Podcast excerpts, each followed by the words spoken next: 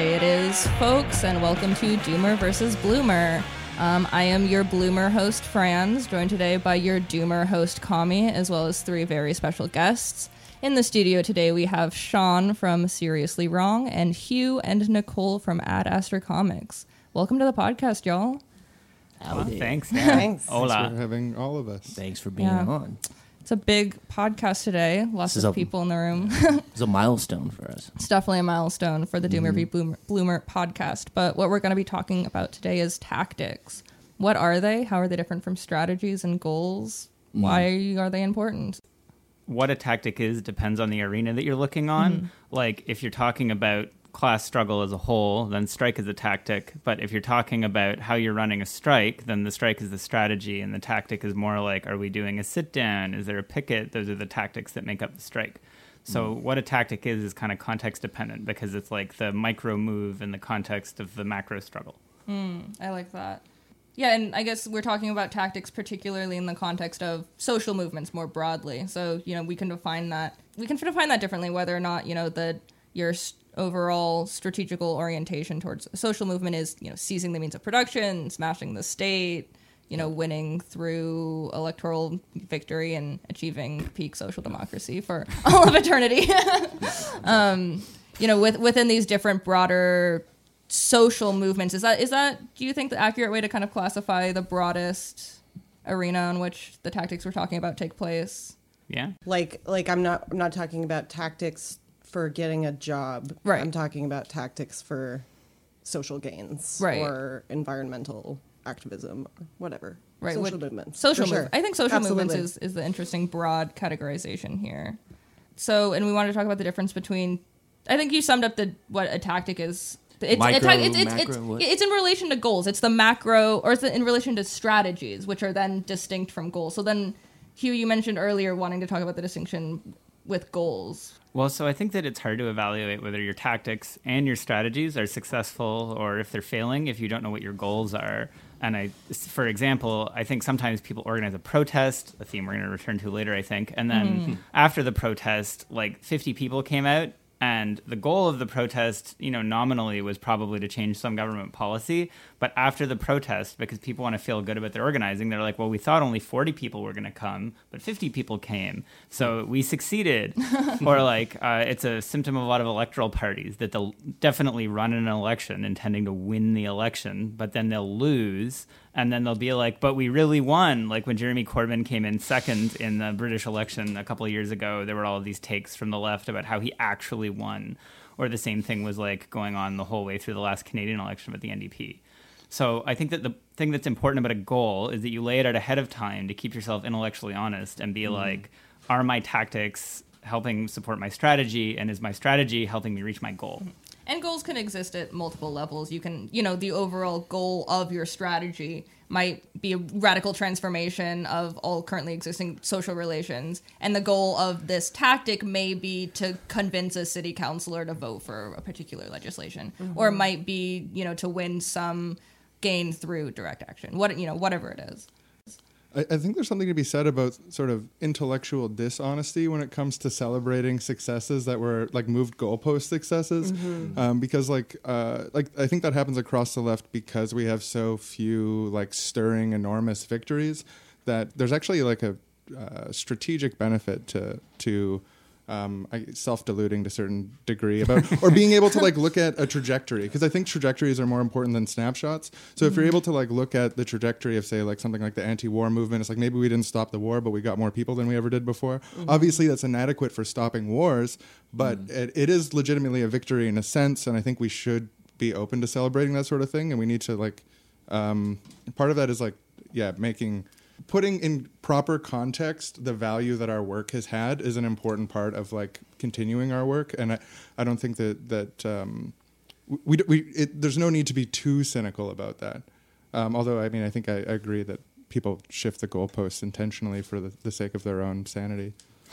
Well, I think that speaks to the fact that sometimes there are like outside goals and inside goals, uh, and depending on what you're thinking about, maybe your tactics are different. So, I think a lot of leftists, um, one of their inside goals that they're not going to be talking about a lot person or uh, publicly. uh, is recruiting people um, and increasing uh, their membership. That sounds really self interested when you're uh, giving a press conference, but sometimes I actually feel like that's what they're talking about when they're saying that they've won. It's like, oh, we just added 5,000 people to our mailing list. We're the real winners here. And a self-interested organization is going to last a lot longer than an organization that is completely selfless.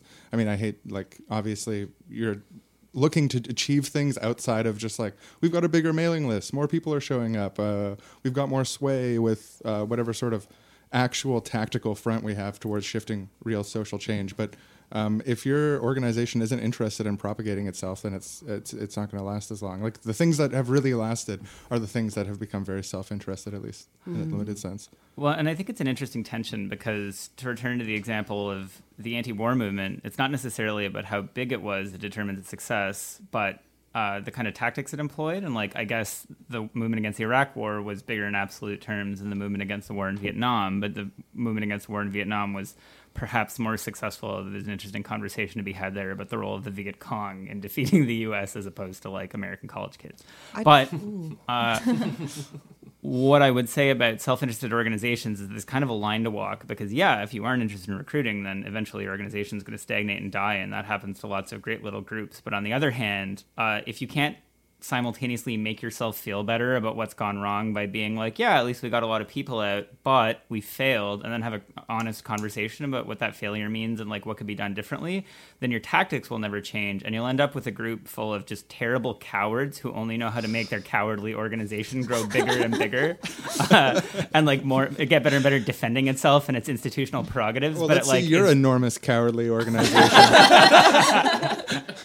I actually want to go back and argue that I don't think the anti war movement failed because of bad tactics. I actually think it has a lot to do with the fact that people in power weren't going to listen no matter what. Like the tactics on the West Coast were totally different than the tactics in Canada where I was organizing. They were much more militant.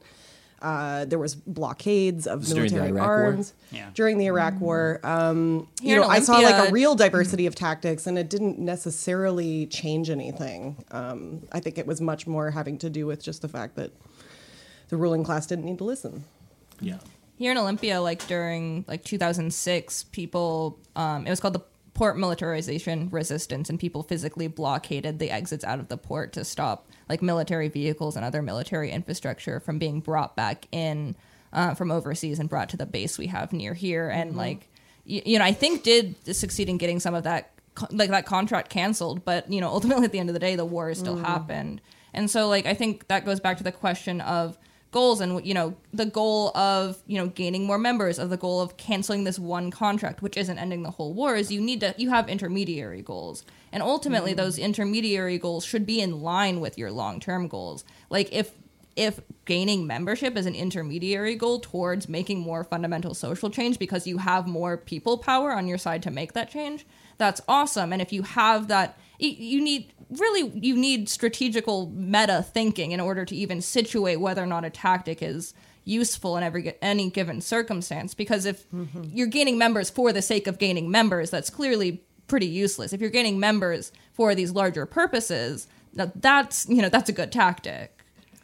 Maybe we should start at like the ultimate goal and then work our way down to the, the little tactics. And I think the ultimate goal we could probably all agree is universal human liberation and reconfederating humanity into a commune of communes where people are paid according to need. 10,000 Yeah. years of world peace. yes. Look at you enforcing your agenda on this other podcast. yeah even Kami the doomer is smiling I'm at down. this I shit. That sounds better than Doom. Just because I'm doomed out doesn't mean that. Wow, better than Doom. Ah, fuck Strong it. argument. Yeah. But I mean, universal human Kind emancipation is like a good summary statement of like it helps. I think it's a good like compass orienting point Yeah, for when because and then everything else can be sort of a subcategory of that, and there's like a lot of detail that comes into yeah the strategies and then the tactics and the fronts. There's lots of different front. Like you can't just there's no singular front of universal human liberation. there's no vote where you need to get 50% plus one where all humans are universally liberated. Um, it's it's something that's like a process that's probably take hundreds of years, but Uh, I think we can pull it off. Sean, that was an outrageous attack on the Socialist Party of Great Britain right there. so for, any, for anyone who doesn't know, the SPGB holds that socialism can only come about in Britain once they win an election in absolute terms. So if they don't get 51% of the popular vote in a British election, then they can't bring about socialism and they would just like fold up and go home if that happened. Wow. Sounds sounds weirdly specific, I- I- but okay. I, I like this tactic as as part of like the overall ecosystem because uh, if if we don't have anyone out there who's actually like trying to convince a majority of people of our views, um, and I think there's a problem towards like subculturalism um, and like yeah like weird gatekeeping and stuff like that. Um, so th- I- I like the sort of absolutely impossible dream of the 50% plus one s- seizing the means of production, voting away the wealth of the rich kind of thing. And I support it fully. Like I hope they're well funded and they run good campaigns. It's literally called impossibilism is like the name of their ideology.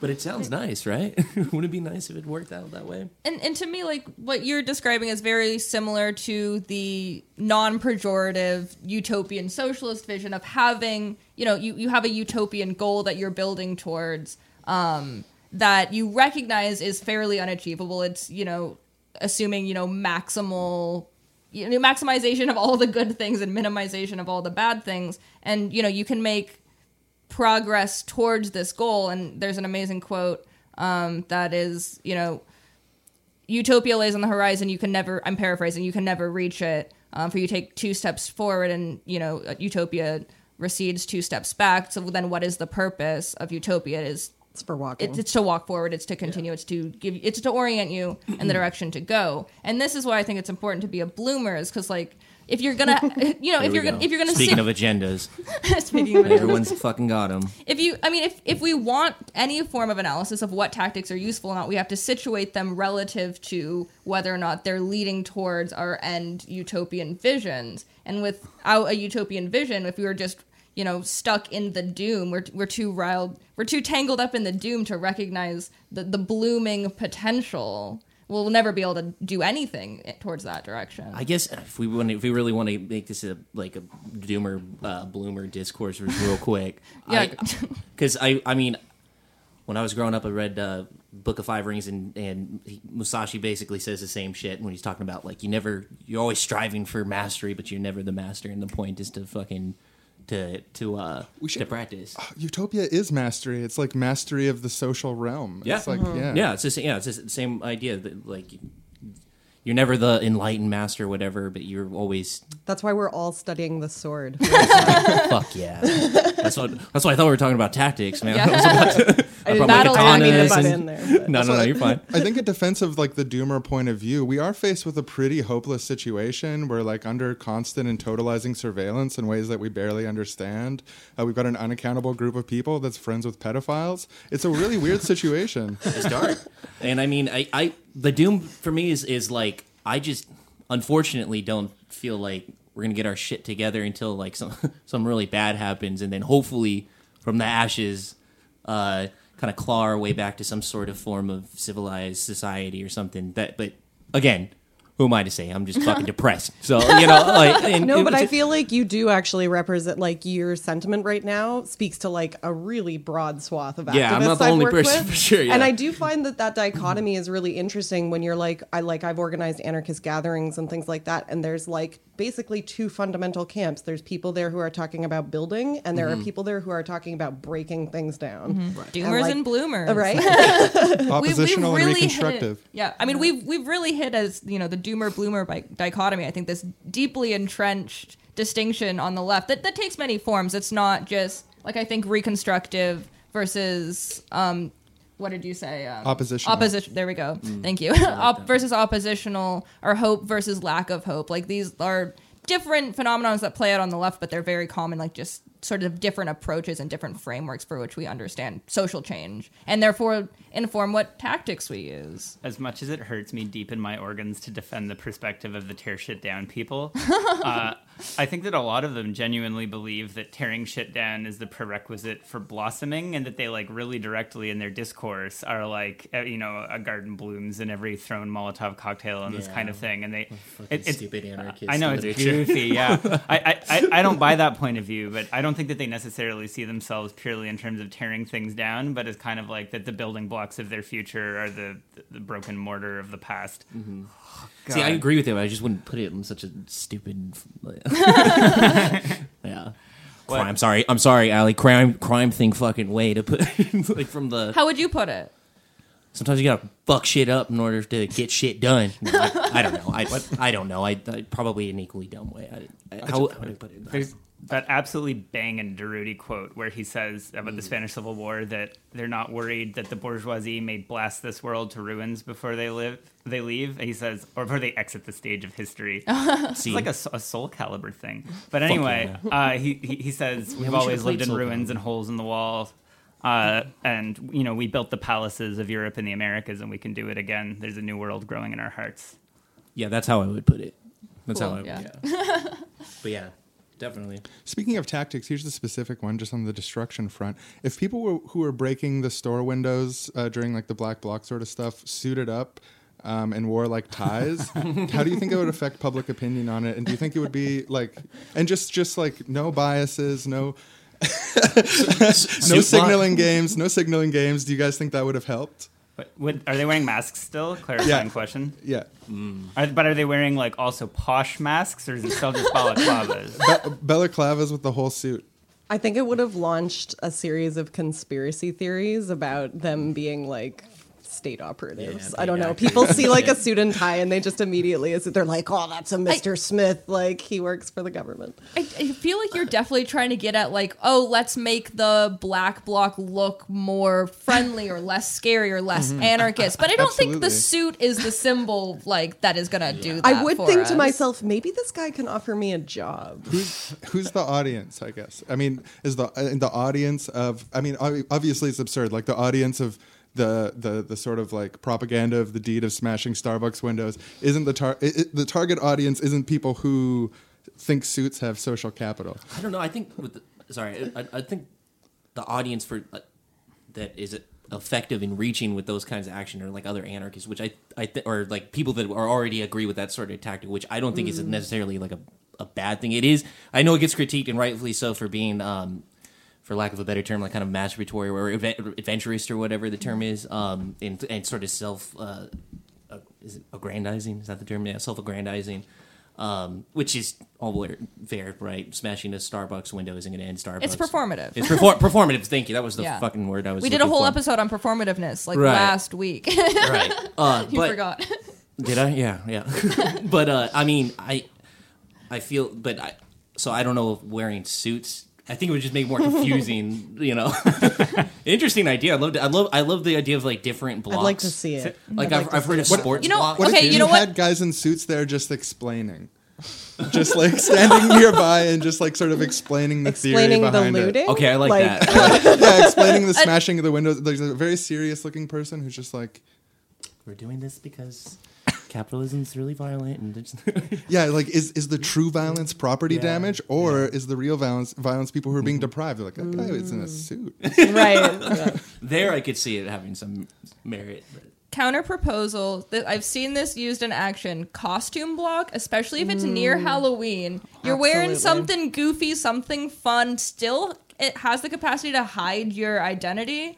Because I just I don't think suits like suits are appealing to like an innate like professionalism or hierarchy of of of business and government. Like, and I don't think it's like an authority we should be appealing to or trying to reinforce through our tactics. And it's like I think overall just pretty unpopular within this like sort of populist current that exists on the left right now that we should be seizing. Like suits are a symbol of like the 99%. or the sorry, sorry, the opposite suits are the symbol of the one. I was about to say that is it- you're sounding like some ad buster No. You're talking about clown block and stuff. Oh, whatever. Costume block is fun. It's goofy. It's fun. Seconded. A- As a dude with lots of photos of me floating around wearing a suit at Occupy, this is all pretty rough. But uh, I, I, I wanted to bring up there's a, a group in Italy in the 90s called Ya Basta, who are featured prominently in that David Graeber book we were talking about earlier, Direct Action. Uh, and they all dressed up as clowns, and they would confront the cops dressed as clowns and like kind of form a foamy barrier full of balloons and mm. pillows. I mean, Like- we've seen Jokers, you know, Joker Yeah. costumes in Chile and Hong Kong. Like, That's that's a weird one. Hey? yeah, it's a little uh, weird. in Prague in the early O's, there was this thing called the Pink Block that was like predominantly drag queens that would go up and just kind of like lap dance against the riot cops. And it was actually a lot more effective than like going up against them with like clubs and mm-hmm. shields. Yeah. So I don't know. I mean, I, I I feel like we're talking about a, a sort of like a dovetailing of like protest with performance right mm, now, and I think mm-hmm. we could have a conversation about performance art as Yeah. a tactic for sure. as much as I hate the 90s, I have to give it to them that they, in spite of it being kind of an overall nadir for organizing, it's definitely like the peak of this kind of creative organizing where there's like giant puppets and radical cheerleaders and raging mm. grannies and like there's an air of and- pageantry bands, about the whole thing. And what are the pros and cons of that? Like, you know, the the pros is it's exciting. It Yeah. potentially makes people like interested, intrigued, and it's you know less off-putting and scary, and more you know welcoming and friendly and funny, and something people want to be a part of. But you know, then you can question like its effectiveness. Like, what is you know who is the target? Like, how are you measuring that result? And it's Right. you know, I'm I'm I'm not like shitting on the tactic overall, but I think it's like has had a tendency when it was most popular to just be like overused and used because it was like the hot fun thing to do, not because there was any actual sort of strategic thinking behind it. You made a lot of enemies by criticizing puppets, but I, I'm not one of them. I, I think that this ties in with what we were talking about before, where like sometimes a tactic is about what a person feels engaged by. It's like a personal uh, pleasure seeking tactic that also has this other protest or social movement purpose as well. But it, it, it- engages with the already existing skill sets within the core demographic of like uh, planning an event like weirdo this. creative protest types. Exa- yeah, like making enormous weird like bush puppets and stuff. It's just like oh, it's like my already existing skill sets. I can plug in this way. I make enormous puppets all the time for my theater company, and like um, yeah. But is the thing uh, uh, in the the protest example connects to I think one of the big issues in leftist organizing, which is like the mis- the the treating of tactics as if they're strategies, where like something like a protest becomes a means in itself, and it's like this ritualistic thing that people do because they're supposed to, and it's like we got more people in the streets, that's great, or now we're in the streets about this, and we made the new signs, um, and it becomes something very familiar and repetitive that isn't serving some sort of greater um, strategic end towards the goals that we're seeking. Well, so it's kind of like a cargo cult, right? Like I really favor this metaphor. For anyone who's not familiar, during World War II, the British would use these Pacific islands as landing strips, and they uh, compensated the indigenous people for a given value of compensated by giving them, you know, manufactured modern goods. But after the war ended, the British left and the landing strips got grown over. But the people uh, who lived on the islands thought that they could bring them back. And so they meticulously recreated the rituals of the people bringing in the planes by like waving cones. And like they made all this like technical equipment out of local materials in an effort to like bring back the cargo. And it's been decades. And as far as I know, I haven't checked in on it lately, but they were still doing it as of like 2010 uh, expecting that the ritual would eventually bring the cargo back, even though it's just like been 50, 60 years, and the cargo never comes. And So, what's the connection to the leftist You're organizing? saying that. do you really yeah, I, I mean, sure. Why don't I spell it out, right? Like, I, I, I think that there was a time when some of these tactics existed in a larger ecology. Like, in particular, the tactic of protest was a show of strength for these existing enormous social movements that had deep roots in churches and unions and other organizations. And so the protest was just like a time to show their strength, their ability to get like tens or hundreds of thousands of people out into the street.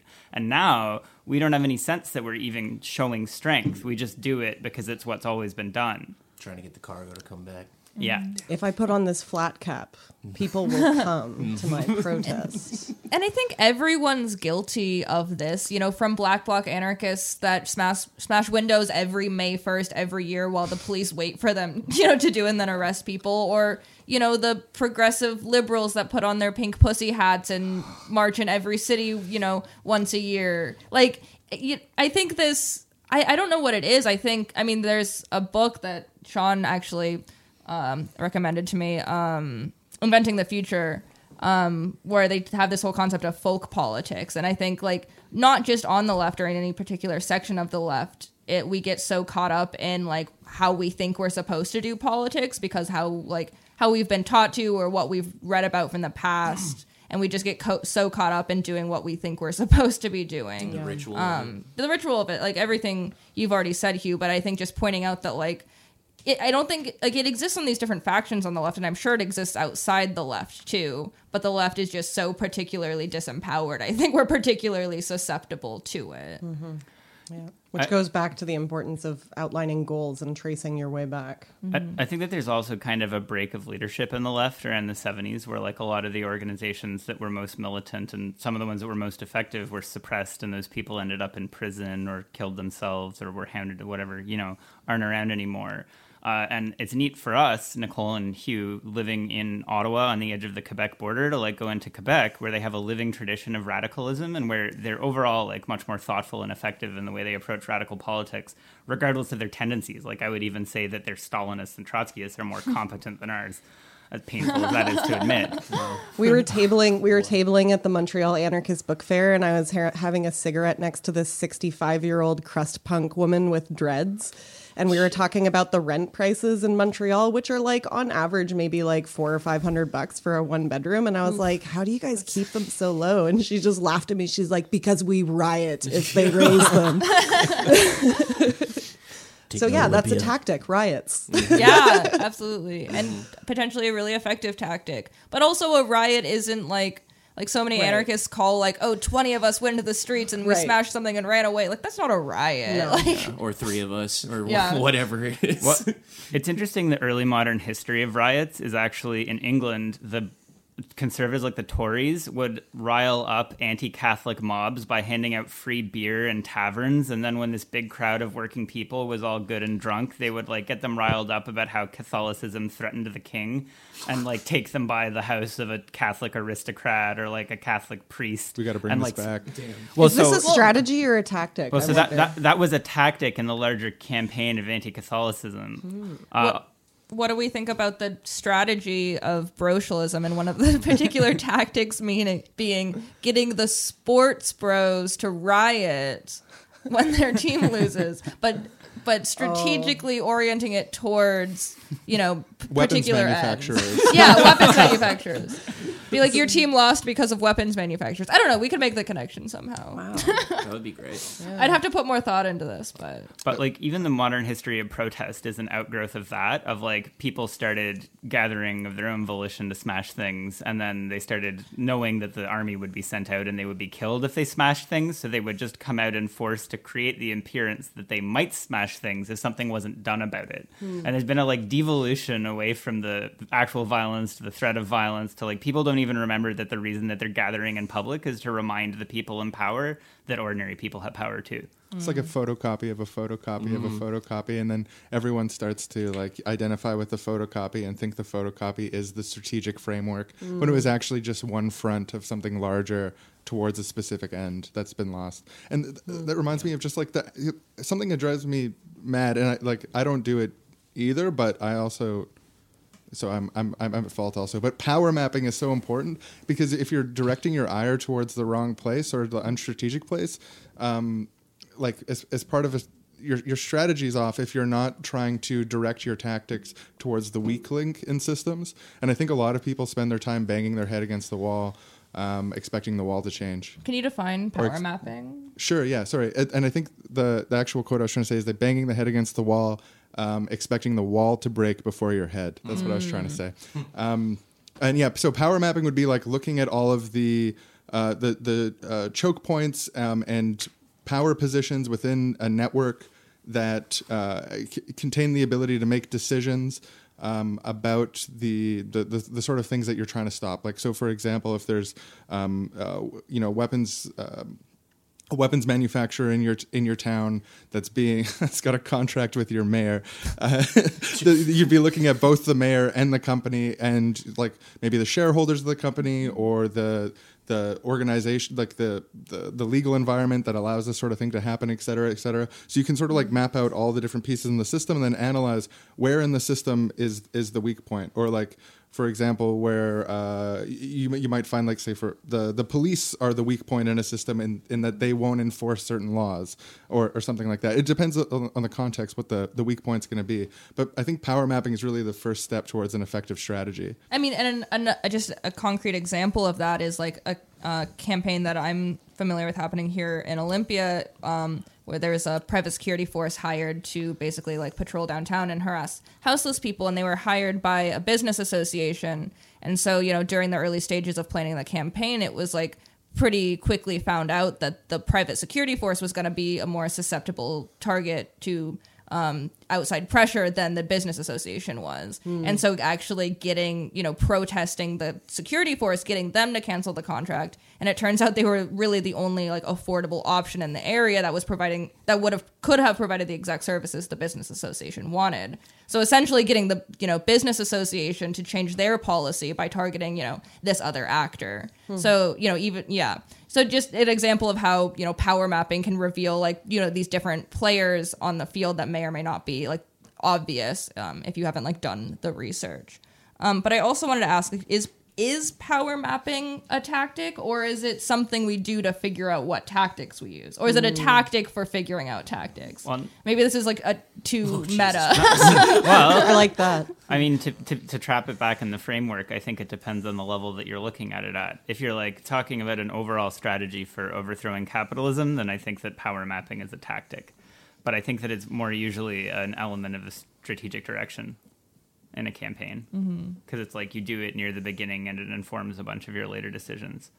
I wanted to ask Sean, particularly, but everyone in general, what do you think a power map would do for a black bloc? Like if a black bloc successfully power mapped, who would they go after? Mm. What would they smash?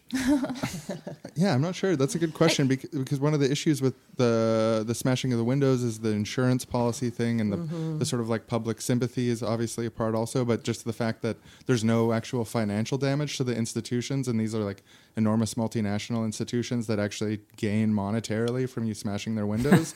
so I think a power map would show that pretty quick and then you'd be like, "Whoa, we should probably smash something else." But what what we should smash, I don't know. But we should mm. smash something at some point. Don't get me wrong. We better after the map is done. Yeah, I think Black Bloc like does typically, especially in the public consciousness, get associated sol- solely with these kind of like goalless, you know, anarchist riots where a Starbucks window gets smashed and that's it. Um, but like ultimately at the end of the day, like black bloc is a tactic that's used toward can be used towards many strategic ends. Like I think right now one of the biggest things black bloc is being used for is anti-fascist work. And like, you know, that, you know, the goal then isn't, you know, to smash a window and cause damage to Starbucks. The goal is to, you know, prevent, you know, a grassroots fascist movement from gaining more power. By smashing um, it, right? But I mean, I, I don't think just smashing it. Like I, I think, you know, particularly in Portland, we've seen like some, you know, fairly successful and some fairly unsuccessful, you know, attempts at countering, you know, violent reactionary movements when they show up in town. And that uses a I think a range of tactics. And we've thrown around this word ecology of tactics a couple times and I want to get back to that. But it uses a range of tactics from you know the the people not in block with you know open approachable faces holding signs willing to like talk to strangers and seem approachable down to like the black bloc anarchists who are like like you know, putting their bodies in the line, but like between like the fascists and the people that they might otherwise hurt.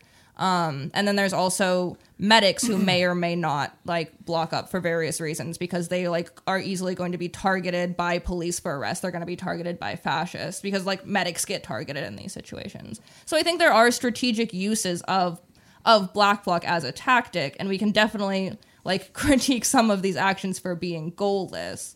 Um, but like black bloc can definitely be part of like power like part of power mapping and you know anti-fascist defense would be like okay well we know like you know patriot prayer is going to be here and also the three percenters which is a different reactionary group said they might show up. And also we know that the police response might be this. And these are you know some of the different players at force who decide how like this day is going to go overall.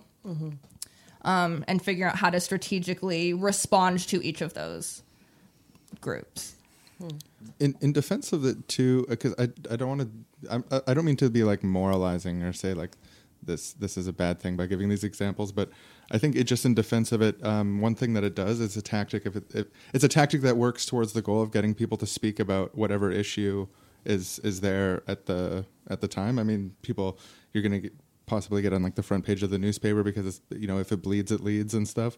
Um, whether people are talking more about the property damage aspect or the actual substance of the campaign, I'm not sure, but um, it's not it's not without merit. I'm uh, uh, and, and yeah, I just I feel guilty for being so. I just it's such a. I brought up smashing windows because it's just so spicy and like so like it, it's real like yeah real tactical. Certainly after the G20 in Toronto, Windows got smashed, and there was no story in the news about anything that happened except for the smashing Windows. And there was like lots to criticize the G20 summit. Although to circle around and make a drive-by criticism of protests, there wasn't a unitary message in the G20 protest. There was like all these people out with all these different signs, with all these different causes and like fringe cults and stuff. And so I think that it wasn't that hard for the media to fixate on the black bloc stuff because there wasn't a lot for them to grasp otherwise. But like definitely it's bothered me ever since that I felt like that dominated the conversation that like these windows got smashed. And I met people speaking of people who won't engage honestly about their own struggles and their successes. I met people who are like the people won that day. but the windows getting smashed and it's like that's a hot take, buddy. we won. Won what? I mean, we so I think the reason protests, I mean, so we've been talking, we've been critiquing protests a lot, and it's easy for, I think, people that are new to the left or not part of the left and of just observing it from the outside to think like that is the extent of like what leftist tactics are. So, like, if someone was listening right now and saying, like, what? Protests aren't effective? Like, what else is there to do? Mm-hmm. Like, what else? is there to do like you can power map you can map out who the forces are and like and then what like what are different tactics that exist. Mm-hmm. Well, uh, occupy, sabotage, strike. But I think that those are like long term. Th- those are also like strategic goals because they mm-hmm. require so much social organization to carry them off effectively. And then in a more immediate sense, I forget whose formulation this is, but edu- educate, agitate, organize. Mm-hmm. Is that the IWW? I think so, yeah. They have an extended version now that's A E I O U. It's agitate, educate, inoculate, Jesus Christ. organize, unionize. Oh, nice. So Solid use of the word you. for anyone wondering about inoculate, what they mean is like you get people ready to hear anti-union propaganda and like mm-hmm. understand why that propaganda is bullshit. Yeah. what's the why that they sometimes do? Yodeling. Yelling. And sometimes yowling. yell. Sometimes yell. I like that. Um, no, I think this is a really good point, and um, I definitely have been thinking a lot about this in terms of how people can organize in a way that because I I participated in protests for many years, and um, uh, my I myself and also many people that I worked with have dealt with arrests or police brutality or have. Um, come into sort of traumatic conflict with the state in different ways. Uh, you get wrapped up in court cases. And, anyways, what I'm trying to say is just that that's not necessarily where everyone is at all the time. And so it is useful to be able to think about what other work we can be doing. Um, and I definitely think it's worth exploring. I, I feel like this is the the time when it's worth having a group that comes together to discuss the goals while also exploring their strengths and interests. Um, I think a part of that is being able to sustain your organization and not experience um, massive burnout where people it's just like this revolving door of like people coming in and burning out coming in and burning out so um, if everybody is coming together and they're all interested in guerrilla gardening or urban harvesting, then it's like, well, maybe we should focus on that. Or maybe if like over 60% of your organization is creative and does art, like there should be some art, regular art aspect to the organizing. Um, like I'm speaking as a, a comic artist, and like m- literally my tactic is I make comics for social justice comics for a larger strategy of helping radical scholars disseminate their research. You know, like that's like my job. Um, so I think it really does come down to uh, like the specific context.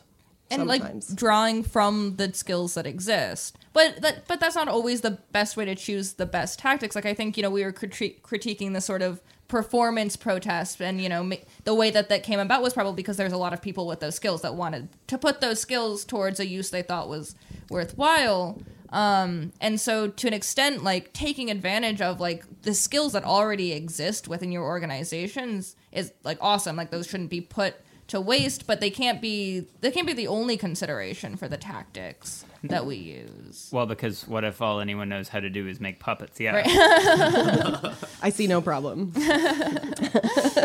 That creeps me out to think about. you think about puppets The the, pu- the protest like puppets.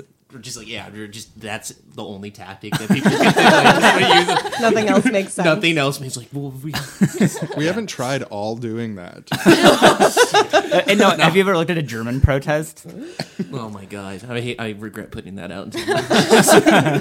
Um, I was trying to think of some of the worst tactics that I've seen in my uh, activist career, and one of them here oh is shit, that's a good question. one of them here is barfing, and in brackets performance art. I've so, heard about that. So during the Iraq War, um, we were staging weekly protests in Lawrence, Kansas against the war, and then these right wingers who were pro-war started showing up on the other side of the street, and then. One day we didn't show up and they came over to like our better side of the street with a really big banner that they had finished making and we got really really angry and we all went home and we cooked up 3 pots of rice and we dyed one of them red and one of them blue and one of them was white and then we drank snake poison and went down there and vomited red white and blue all oh over them oh my god. and I don't know if it really achieved anything. And we all felt physically awful, uh, but it was Weird flex. So many questions. Where first of all, snake poison. Where where oh yeah. maybe you I- can't say on my movie. yeah, a friend of a friend. Okay, us sure, up. sure, Yeah, sure. yeah. But wow, amazing. I mean, I admire it? the No, it's called ipecac. It's if you get bit by a snake. Sorry. Oh, uh, and then you have to throw up. Till I don't know. I don't know. It's it's been many years. Again, I I mean, I admire the tenacity that it takes to just be. We're gonna. fuck- that that story is. I used to be all about uh, results based activism, but now I'm about. yeah, fuck it. Um, I've I'm- come around. Yeah, Could, could we each do a tactic we hate? yeah. I, was, I think I, I, thought of one. So yeah, I don't mean Like, to hog we that. can go Um, around the. Okay. Let's go around the table. Before we do, can I make a, a meta comment? I just I something that that made me think of is, is when we're evaluating tactics, we we can't like like Sean said, we have to look at effects, but we also should look at like impact and potential like impact on us and potential risk. Like vomiting is just like an overall negative Im- like negative thing teeth. that's not Yeah. very pleasant. Like it's you know I think it was a net negative. yeah. I don't think it. But then there's also, much. you know, there's tactics which have bigger risk of arrest or injury or, you know, etc. And like those need to be serious considerations when considering tactics as well as like, is the risk and like risky actions can be great. Like I think risky apps risky actions are absolutely necessarily to necessary to make the fundamental change we're trying to make, but they have to be balanced. But it they have doesn't to mean be that all the risky risk. actions Yes. are good. You should plan yeah. for it. Yeah. So What's a little enamel for world revolution? So I, I'm going to cheat and be meta because I used to hate a lot of tactics, and I still kind of do. so in that way, it's hard to narrow them down. Mm-hmm. But I think that where I am at where I'm at now is more like it really matters how you do them. And so traditionally, I would have been like, I hate protests in part because they're so ubiquitous. But like we were saying earlier, if they're a show of strength, they're great. And I hate petitions, but I learned from a hacky social democratic organizer, not Sean, uh, who is not a hack, uh, that the, the real secret of petitions is everyone who signs a petition puts down their email and suddenly you have 5,000 new emails. Yeah. I'm like, that's a little disingenuous, but it's also like, if you do it, you're doing it right. And so is that really the worst tactic? I overall think that the tactic that I hate the most is just like any kind of ill-considered arts jam thought up by a bunch of mm. hippies that like doesn't have any kind of political content to it and it just like somehow these people all ended up in charge and so now we're like capering half naked to the sound of a djembe in front of parliament But we're the beating heart of the movement, man. oh i want to come back to that later just threw up a little bit. Right now. Just all this time to throw up and all that. Um, I'm not a huge fan of drum circles. I just think it's funny. To me. yeah. I've spent some time in those. drum circles. Yeah, I think we talked about it before. But uh, mine, and I guess I guess it, the same what you were saying. It's like maybe there's a time and place for it, but the most annoying one is just like when people just start like screaming over someone. You ever seen that where they just go? Like if, if there's like a speaker you're trying to shut down. Yeah, or- like it's usually the times that I've seen it often is like when there's like some fucking idiot street preacher talking about like on some oh, homophobic shit, and then like people or or yeah, or I often I've seen it happen on college campuses a lot where some you know mm. person then they just go up to just trying to drown out the, but it's just like oh Right. oh my like you're. I don't know what's worse at this point. I mean, probably the, the the street preacher doing the homophobic stuff, but also like you're trying to you're trying to compete with them right now rather than like shut them down. I just I, I've seen it that it's just it's just annoying. I don't know if it's like a And it bad. it's also just like, I- frequently gets weaponized against the left by like being uploaded to It's to pretty YouTube. cringy. Like it's I mean It's pretty fucking cringy. That's what ends up like in cringe compilations and makes the hmm. left look unreasonable and weird because it's taken out of context and edited to make like the person look the worst they can. And people specifically, especially on college campuses, purposefully set up honeypots where they go to mm. like be an asshole just to provoke leftists to like argue with them so they can get footage of them like making a fool of themselves. At, at a university in Ottawa, uh, these right wingers put up a free speech wall, and so predictably, this guy we know came and tore down the free speech wall, and he like felt so triumphant about it. And it was just like, buddy, how could you walk right into that? yeah, I when I was on a college campus recently, I had a guy just it was like there's not a whole lot of people out and about. It was like a gray cold day and he had this giant inflatable ball, you know, like the size of a human and he it's called the free speech ball and he's everyone's encouraged to write whatever they want on it. And he kept like trying to get me to like engage with his free speech ball and I was like, I don't give a shit about your free speech ball. Like he was try he was like See, he that's a was good so, tactic. He was soaping hoping so hard that someone was gonna like cause a confrontation with him. Like that's what he wanted. And that's and I was tactics. just like, nah. yeah. I, I don't want to cheat and take another one, but I quickly thought of a tactic that's actually my worst tactic, and that is leaving severed pigs' heads outside of the Fucking meetings of rival yards, organizations. Motherfuckers. I think we just complained about them on the on our last episode Yeah. too. We're dragging them, dude. They're, fuck those guys. They're on notice. I think power mapping would really help them. The DSA do Yeah. not have the power to change the things you want to change. Where should the pig's head go, Sean? yeah, I mean, if you got a pig's head to get rid of, I can think of like some. I can There's just some legit places- think of like five or six better places off the top of my head. No map Yeah, the, required. the tactic of leaving, like the, just the tactic itself of leaving a pig's head on, some, is not necessarily bad. I, idea. I think like the optics are like pretty negative, and you have to like I can't come up pretty with a fucking brutal. Really pretty metal. good use of a pig's head for that to outweigh like the t- optical the optics disadvantage that you're taking with that one. I'd have critical for support for them if they put the pig's head outside of yacht clubs. Yeah. that'd be pretty Oh, sick. yeah, actually. yeah. scare the bourgeoisie or something. It'd be better for sure. Yeah. That Like, would be. would it would it would it redistribute to those in need? No. no But you wouldn't. You wouldn't be. You wouldn't be cringing that they're like doing that to DSA fucking members and shit. Wasn't it right? Yeah, yeah. Yeah. Fucking. And people running for political. It definitely just made me feel like one of them worked in a butcher shop somewhere, and they just Right, they got a had. deal. They were just like, you know what? I got these pigs' heads. Let's move these pigs' Let's do heads. it, You know. yeah. Um, but as somebody who used to work in a restaurant that served roasted pigs' heads, I also just can't help but feel like it's wasteful as well. Yeah, you can eat those. You can, yeah, yeah, what the fuck? you literally can. You- Everything. I was just watching something last night. The, it was that Marco Pierre guy, and he was like, "You can eat every part of the the the, the pig." Anyway, That's actually another killer tactic. Is uh, in the middle of a political protest of some sort, you just like start yelling at the organizers for something that has nothing to do with what they're talking about. You know, like uh, I was a part of a squat in um, Ottawa when I was a teenager.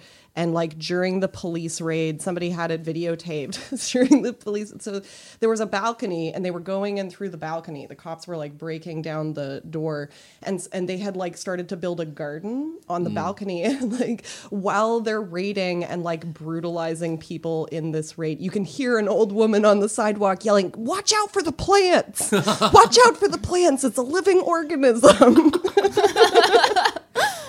It's Did they? just Did they like, go- wow, you really have a good sense of timing. that's awesome.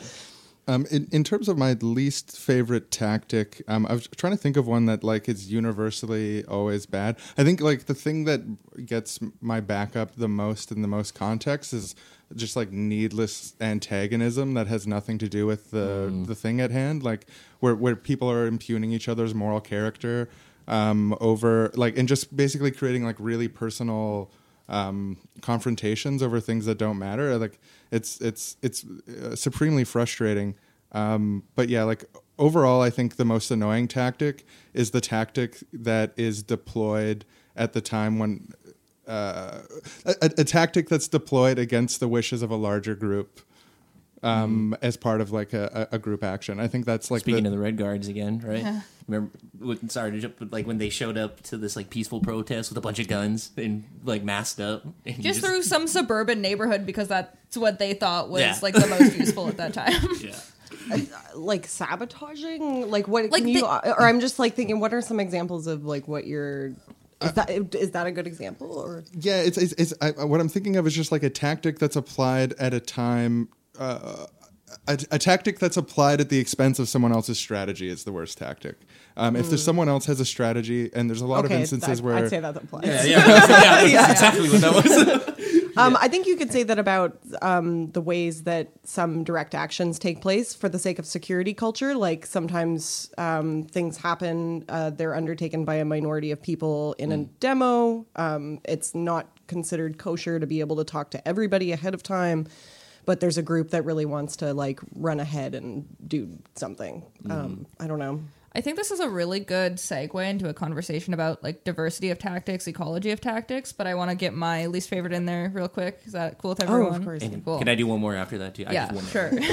'cause I Look at have- this out of our system. Um, mine was gonna be. I was trying to figure out exactly how to phrase this, but like occupation for the sake of occupation, or the phenomenon of temporary autonomous zones, where the whole idea is like, let's just like all get together in one place, and this is the revolution. Like Right. these social relations that we have here right now, like not with any conception of building towards it or making it more sustainable or radically changing society, like utopian socialism in the pejorative of we're going to create something good for us right here, right now, and fuck everyone else on the outside. Or like, mm. because I think, you know, occupations can be good tactics, you know, when there's this particular goal in mind and they have a way to achieve that goal, you know, like occupations that are serving as also as blockades as an example um, or as just like a permanent ice or like that could be the the tactic um, there. But when the whole idea is like just being here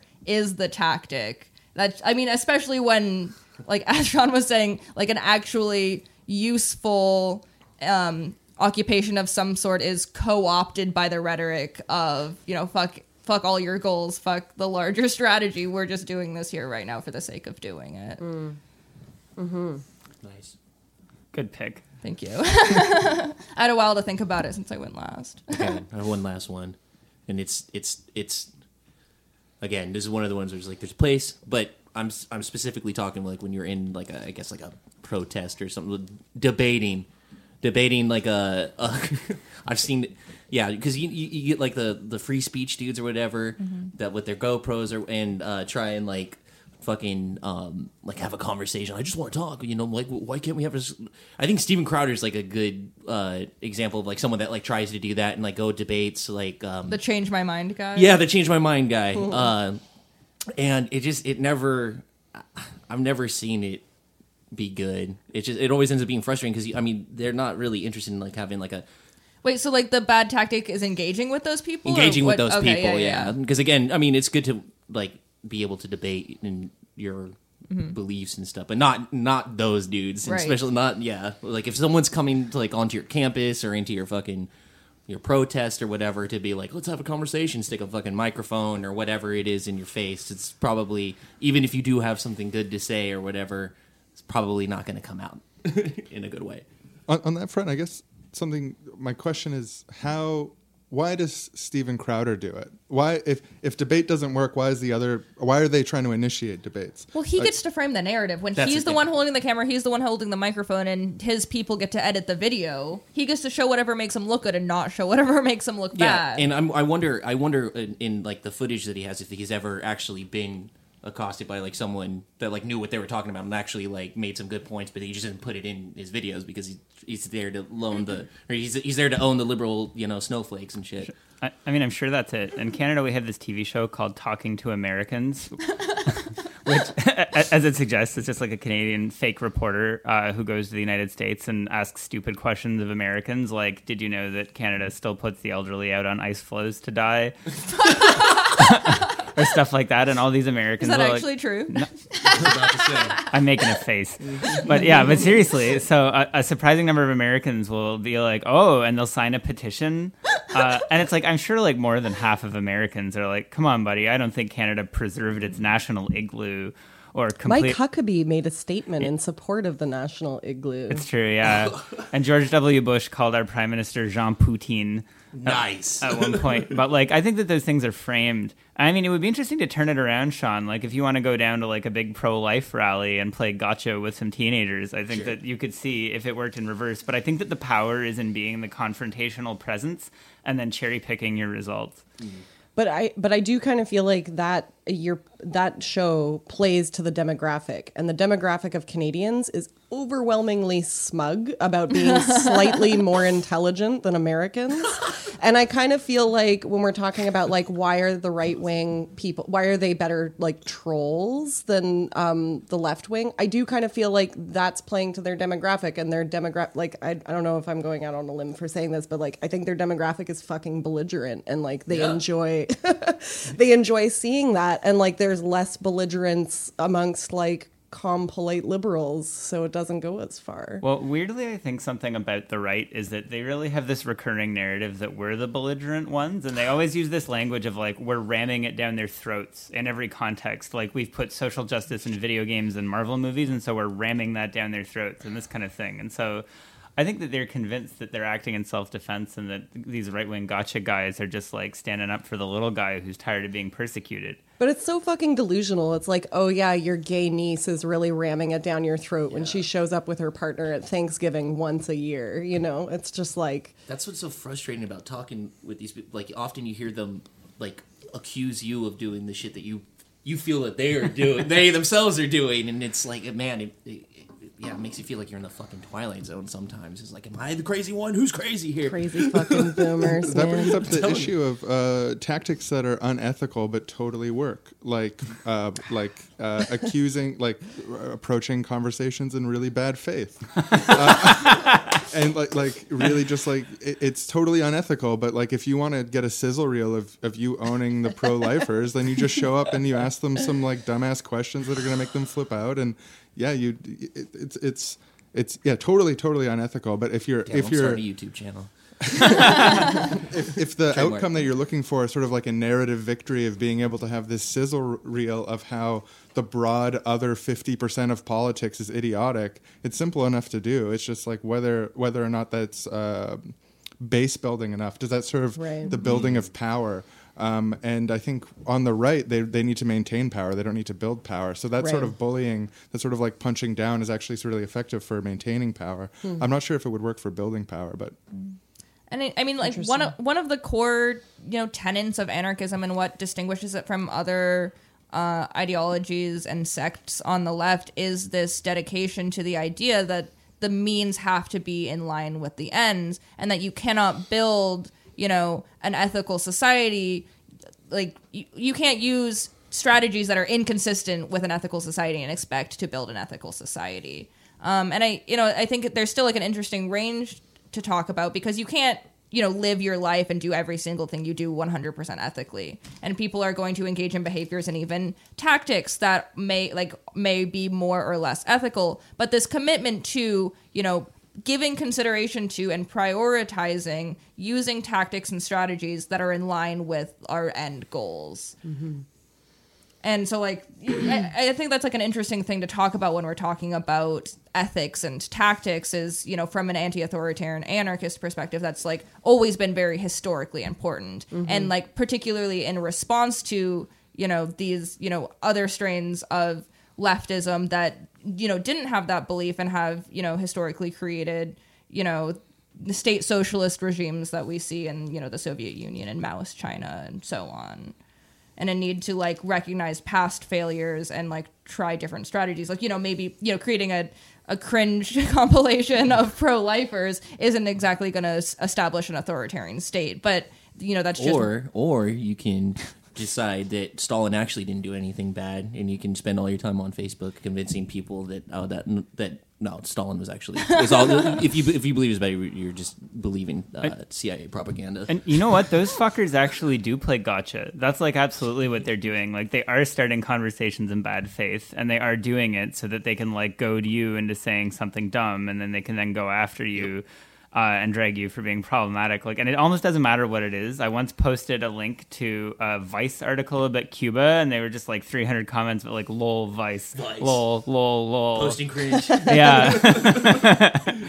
and it's like I could have found the same article in like 10 other places with the same facts. But but but like to the point of how harmful like this p- tactic could potentially be is like is being a belligerent asshole gonna win over the types of people you like want to be in your movement or cultivate the types of behaviors and attitudes that you want that you need in order to build a successful movement? Well, definitely not. But the scary thing is that, like, I think that those pe- those groups, and they do form into groups, are kind of like organized around the biggest, most successful bully, and like it's just like a conglomeration of all the people you wouldn't want to organize. But like, it- you don't want all those people to be teamed up either. That's very alarming. Uh, yeah, and and fair like I I do I know people like sort of in in those like broad communities that don't fit under that umbrella that they just legitimately they read these historical uh, you know they read these historical theory and stuff and they're into it and they like it and they're they're totally like against uh, the idea that their sort of community would be organized around bullies and stuff like that. But I think there's also sort of a tendency to look away from people from any ideology when people they identify with are stepping out of line. Um, and it's like harder to have that degree of fidelity to notice that exact moment if you're in the same sort of like intellectual background as them. And also, really honestly, like who gives a shit whether or not Stalin, what like who, the character of Stalin's heart, like for real, like, um, uh, and like the same with like Winston Churchill and stuff. It's like all these historical people around the world sucked ass. Like, Yeah. like the the the the the history of the world has been a history of fucking powerful dipshits. It's it's like Fuck you, Gandhi. he, he slept naked in bed Yes. with girls to prove Yeah, that he, he, wasn't a pedophile, even though that's like a total yeah or something. Yeah, it was, yeah to prove that he had like the it's a weird thing. He was also racist. he was also Yeah. super racist. Yeah. Yeah, Yeah. I think he maybe grew out of the racism. I don't want to like go down a rabbit hole of Gandhi apologism, but I think he went to and he Gandhi he, did nothing wrong. I mean, Gandhi did lots wrong, but he went to South Africa already somewhat racist, having gone to Oxford, and then he was outraged that he, as an Indian, was treated the same as Black Africans, and that's kind of like the basis of people being like he's a racist, which is absolutely racist. But I think that in the long run, those experiences helped him be like, oh, imperialism is bad and racism. No, but, I I think he was actually canceled and Yeah, is absolutely so irredeemable we- and has no chance We don't of. have to talk about it. Yeah, no, uh, sorry. I want to say my actual real least favorite tactic is the empty signal. The signal that contains no information, something like you're saying before, lol vice, or like uh, or like posting cringe, or anything like that, where it's just a si- it's just a signal with no clarifying information. The information. empty signal. I like Yeah. that. whether Yeah. like whether or not I, I care or agree or whatever, it's so frustrating to see, and just like Definitely. people treating each other with that level of cruelty for no fucking stupid reason, and yeah, c- creating this sort of like army and culture of snarky bullies that are uh, ninety percent insult comedian, ten percent leftist. That's not what we fucking need. well, and I mean, we should be honest that we do have that problem ourselves. Like, as much as they like to pin it on the tanks and leave it at that, it's definitely a real thing in the anarchist left as well. Well, on the flip side of it, I mean, we were talking about goals, right? Um, and the goal of total human liberation. I feel like we like haven't talked about the three or at least five other steps that we need to take before we reach total human liberation. Um, do you, what, do you know what those five steps are? Can you lay it five easy steps, and I'll tell you right after the commercial break. You start a YouTube channel. You start going to pro-life protests. I, I, I was gonna say I think that like a fundamental one would be um, bu- building and fostering human relationships. I think that that's like a really important pillar um, for me uh, now moving into what I would consider kind of like more long term organizing. You know, like I'm in my mid 30s and I've seen a lot of people come and go, and I've seen a lot of people get burnt out and yeah, it's like an it's a preoccupation of mine wherever I go, where I meet cool leftists doing amazing things. I'm like, wow, if I come back here in three years, are these people still going to be here? Like, I have no idea. We've literally been having this conversation the whole time you've been at Olympia. Is like, friends, don't burn out. yeah, seriously. Um, so, like, I don't know if people want to talk about like I, I don't necessarily want to steer all of the discussion in this direction, but like I I would like to kind of talk about like some good tactics that I've seen that have been about fostering and encouraging um, human relationships and like organizer relationships together. And one of the ones that I really like to bring up is uh, um, way back when this was in the O's, uh, Iraq Veterans Against the War uh, in Texas, in Fort Hood, they had a cafe called Under the Hood. And it was organized by anti war veterans, and it was like right off base. And they would keep like GI rights pamphlets uh, there. They would like do trainings and workshops. But then, like on the weekends, you had like all these boys on the base who had nothing to do on the weekend. So they would like drive a couple of pickup trucks onto base and they would just be like, hey, we're having a barbecue. Y'all want to come and like play Call of Duty and like eat barbecue with us? And Gamers that's what, rise up. It was totally what they did. And it was just like they would like fill up the trucks with these guys and just like chill with them and like eat food and play video games and just be like, yeah, so how how are things you know and like talk to them about like are you do you have like you know talk to them about their grievances talk to them about their lives talk to them about like the fucking abuse and alienation that they were experiencing. And it's just like is there anything beyond that? Like maybe depending on who you're talking to but like the first thing is like establishing a relationship. And I think that it's interesting because a lot of what you're describing is agitation, which in the AEIOU framework is like the first step. But even before agitation is relationship building. Like you have to have Right. some kind of relationship with someone will before you can properly. listen yeah, yeah, you to can't what agitate. you have to say in an agitational way Hard disagree. I think that the best way to engage with soldiers is to scream "baby killer" and throw fake blood on them. There you go. Yeah. With that, Oh that was God. proven to be a very effective tactic, right? I actually I did have a friend who was a drone operator who um, did uh, get screamed at by Code Pink. They she they called her a baby killer, and she was like, "That's great. I'm like totally suicidal, and I have been for months. Thanks for making that worse." And it was funny because then we had a conversation. We were like, "Whoa, that's like the exact same tactic as like um, like anti-abortion Yeah, yeah, that's a- activists." It's the sort of impugning of moral character stuff that I mentioned earlier. Of like, like, it, can, it can be, and like I get that people want to be cathartic and like express their frustration with the system that's not working for them, where they see people that they care about suffer or die because the system is not set up to support like human beings and human life.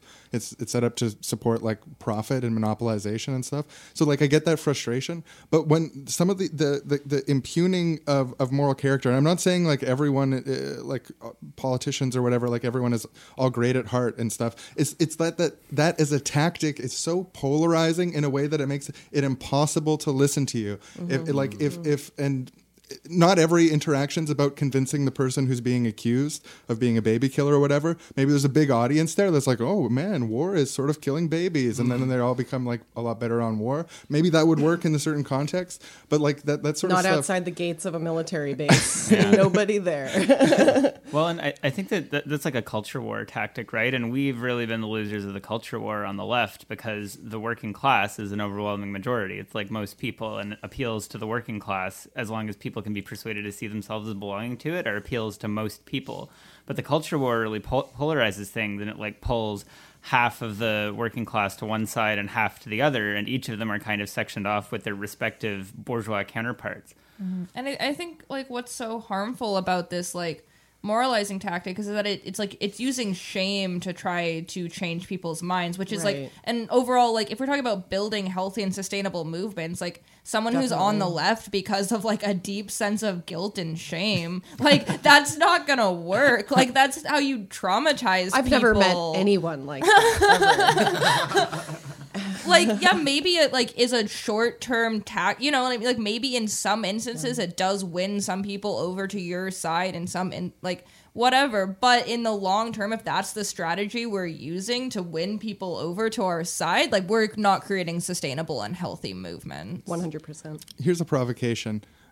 If instead of insulting Donald Trump on Twitter, all the leftists were like, Donald Trump, you're usually so smart and good at business. Like, wh- how is this happening? How, why'd you make such an elementary mistake? Surely there must be. Can you please explain somehow? Like, if everyone just took that tack of like, you're so such a smart, cool guy. Like, why are you doing this? I don't get it. Concern trolling Trump. Yeah, is concern trolling a good tactic That's, I don't know, a, let's that's a legit question. Give it a shot, right? you give him the potential to make himself guilty rather than trying to guilt instead of being like a an outside Na- I think everyone should all submit to the same bizarre tactic. I, think that's what I care about most is we need to decide on one bizarre tactic and all do it. I was actually going to suggest that. Let's make it a Doomer v. Bloomer challenge. Pick a politician that particular or some Twitter figure that particularly grinds And your concern troll them? gears, and just concern troll them. You know, maybe make a separate account so they can't trace it back to your like left wing This might have to. I might. Yeah, I might get and- on Twitter now. Yeah, and, and and report back. Like, let us know how it went. I'll try it out too. I've been following you for years, and you're usually so fair-minded. So I find it very bizarre that this is an incoherent, like horrible tweet. I don't get it. Please clarify. I feel like it would be really hard for me to come off as sincere and like actually pull it off as like I'm actually like a right wing Donald Trump supporter that's really disappointed. or just a concerned citizen. You Just- don't even have to be right wing. Just con- Or, a you know, concerned centrist, person. yeah, I'm whatever. neither left nor right, but forward. That's gonna be my Twitter bio on my new That's account. good. That's good. Yeah. I, I felt like you had somewhere you wanted to take the conversation, friends, and then we kind of got. De- Oh yeah, I mean, did we want to talk about ecology of tactics, um, diversity of tactics? The re- I think what we were a lot of what was being brought up when we were talking about our least favorite tactics is at least at first most of us had a hard time pinpointing down like, well, what is a tactic that's always bad? And kind of came back to, well, here's a tactic that's overused, or here here's a tactic that's misused. Um, you know, and I think I think we did identify some that are just maybe altogether bad and shouldn't be used. But I, I think a vast majority of ta- or a, a- there's a wide range of tactics that are useful to varying degrees in different situations. Um, and Sean, you've brought up ecology of tactics a couple times. Do you want to take a shot at defining that, maybe? Yeah. Yeah, ecology of tactics would just be like a framework that encompasses multiple complementary tactics with towards a single singular goal and also just sort of being aware of the way that certain tactics can rub up against each other and either contradict each other or complement each other and look for the sort of places where tactics are complementary and try to build a system based on the context of complementary tactics towards a single end. So it's not any set system. It's, it's not any set pile of tactics that always work together, but it's a way of looking at a goal or a, a, a strategy is being built up of a bunch of tactics that connect to one each other. Uh, uh, and and don't contradict each other. Um, I think like don't uh, at least don't contradict each other to the point of stopping function. Like they can run a little bit uh, against each other. Like I think you could say, for example, like electoral tactics um, and grassroots, um, like very oppositional tactics, run oppositional to each other in a sense, but also could be harmonized towards a, a shared goal. Mm-hmm. Mm-hmm.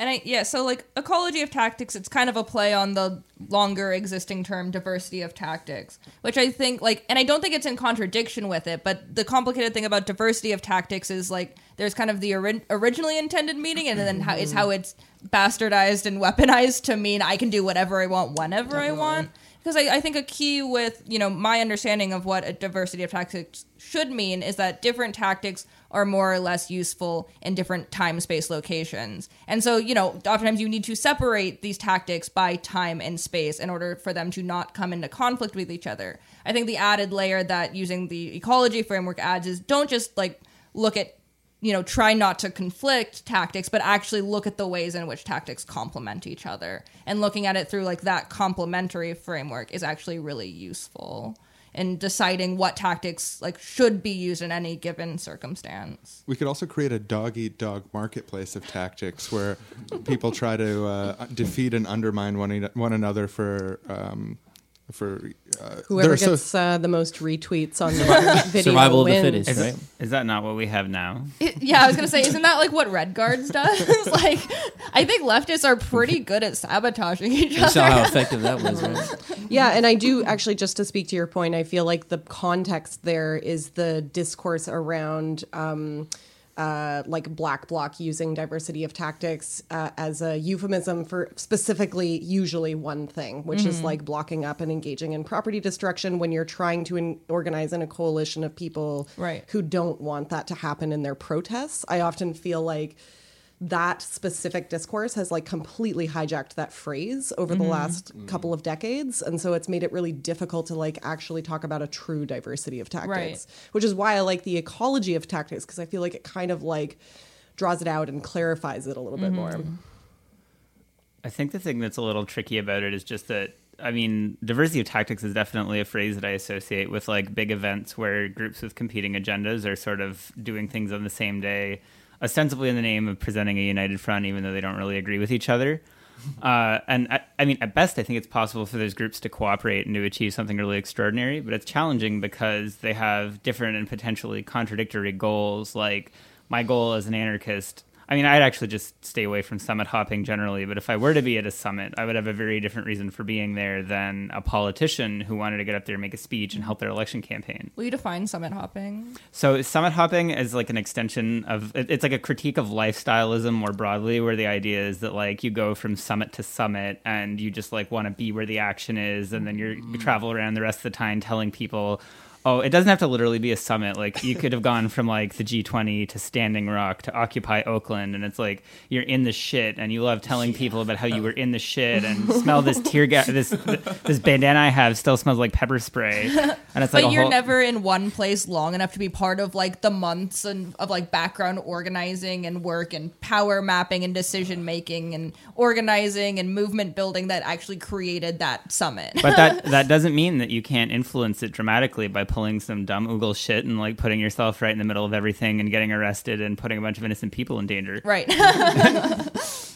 This is That's boring. I got to get back in the shit. I'm tired of this podcasting shit. oh man, I'm gonna go home and watch Full Metal Jacket. again.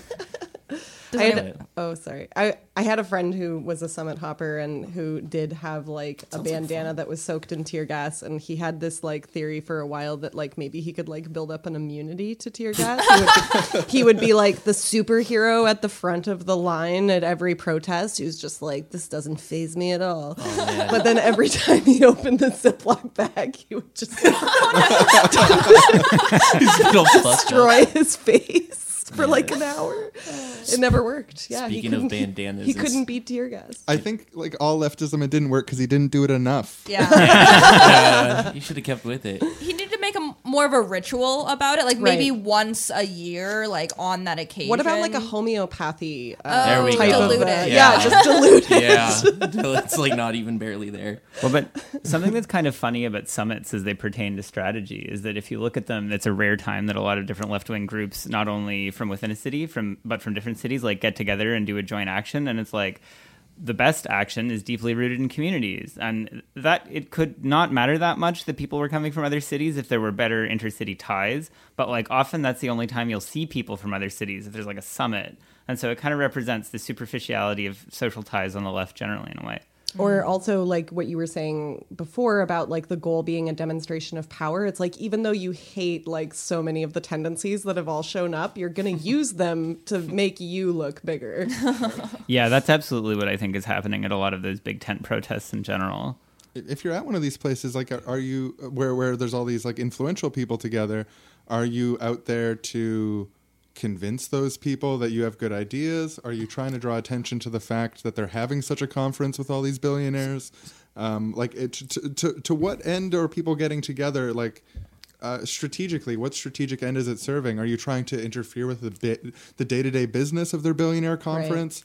Um, Well, so so personally, uh, when George Bush came to Ottawa in 2005, I met Naomi Klein and she gave me a hug, and that was like I, I, I met my goal Mission for that That was conference. the Yeah. goal. yeah, I was like, wow. As I told her she was my hero, which she then was. That's good tactics. I'm- Are you, are you done? With Yeah, this yeah. I could be done. Um, I'm just like that makes me think of the ways in which so much of organizing can become like a social scene. I'm not trying to like prescribe that onto like the story you just told, but No, it made no, me no, think of yeah. like like how many times have, has someone gone to an you know an action or a protest just because they know that their friends are also going to be there. And on one hand, you know that that could be a critique of the left and saying like, oh, like we should be doing things because they have purpose and are going to help us reach our goals, not just because they're like fun or a social event. But on the other hand, we can also harness that to recognize that like humans are social beings and we enjoy seeing like people that, you know, add positively to our life and be like creating social connections and communities. Absolutely and if we can not. use Only that- the only the truly committed revolutionaries are allowed at the protest. You need to have like a very With small no amount of friends. No. You prove that you're a true revolutionary by having no friends. No, the goal is the friends we made along the way. But uh, yeah, au contraire, uh, the best people at protests are if you've been broke for a while and you smoke, going to a protest is a guaranteed way to bum cigarettes. Oh, hell yeah. someone someone is going to give you a cigarette at that protest. Now we're talking about a whole other level of and, tactics. and that is So- mutual aid, yeah. a factor in evolution. Yeah. Those are life hacks, right? Our life hacks, just tactics for your life. yeah, yeah. oh man, it's good But shit. but I think seriously, Sean, the answer to your question is kind of that overall. I think what's perpetuated this summit culture is that at, in mm-hmm. Seattle there was such a success in shutting down the summit that for those first mobilizations after it, I think that people were hoping to reproduce that. That they thought that they could like stop these summits from happening altogether, which itself like a little bit naive about the way that international diplomacy works. That if you can just like stop them from having a photo op, they won't sign the treaty. Yeah. Like they'll probably find a way around that. And they did in Toronto that like almost all of the G20 took place in Huntsville, which is in the middle of nowhere. And they do that more and more now. They have the summits just somewhere that it would be difficult for people to get. Yeah, I remember after the WTO summit, the next WTO uh, gathering was on a cruise ship off of the coast of Qatar, where protesting is illegal. wow. and they were on a cruise. God, I would have loved to have made the protester that were like in a fucking raft boat. It- but it really goes to show that like one tactic for one protest is not going to be carbon copied and taken to the next protest and you really do need to ask yourself those questions every time like what are we doing here? Are we hmm. reaching are we looking out? Are we look, looking in? Are we trying to block a meeting from happening? Are we doing the ritual? To are get we the trying to cancel a contract? Like I, I think so often it's like I, I see this play out a lot is there's a strong desire to not let things happen uncontested whether it's you know government action right wing activity like any any you know negative happenings that the left sh- like is and should be opposed to like it's hard to say this is happening we don't have the tools to address it. And sometimes you just don't have the tools to address it or you haven't ex- fully explored the potential tools in your toolkit. Like that's ultimately what tactics are is they're different tools in your toolkit and if you only have a hammer and the hammer is you know having a big protest march then all you're ever going to use is the hammer to hit you know but not every not every target's a nail right I- absolutely I think that's really symptomatic of the left as a whole. That like often what's happening is that people are trying to make snap mobilizations to deal with global structural problems because there hasn't been the kind of necessary institution building that would let mm-hmm. those things be tackled. We're at a point where it's just like a question as simple as what is a public meeting space that left wing organizations can have their meeting in that's like free and accessible is a serious barrier to organizing for left wing groups in a lot of places in North America. And it's like the idea that people with a problem at that level think that they can mm-hmm. tackle the problem of global capitalism by showing up with some fucking puppets. it's like a little silly. puppets the puppet shaming is really I'll die on this hill. out of that's a- control sounded very doomer like I'll be, can't get this I'll be right we're there with you, fighting alongside you, Uh, there's two wolves. you know? and we are the wolves. The real bloomer position is that the puppets will work.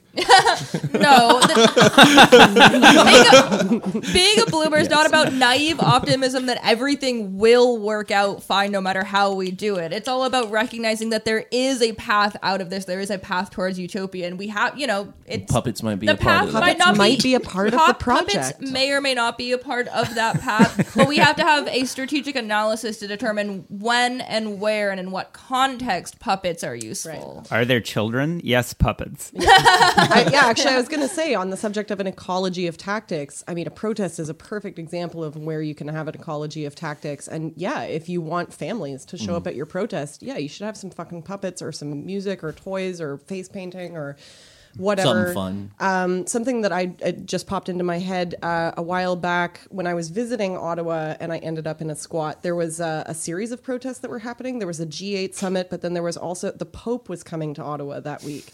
And so there was a big protest against the Pope, and somebody made this adorable little. Sorry, just to like uh, evangelize about comics for a second. Somebody made this like little protest comic being like, why are people protesting against the Pope? And it was this adorable little cute angel. And it was like narrating this comic zine about like all of the reactionary positions of the Catholic Church and like maybe why that's that's why people are in the streets. Like, you know, that could be a legitimately confusing thing if somebody sees that. They don't understand, the media is not reporting it responsibly. Like that seemed like a good use of somebody's time. That seemed like a really good tactic.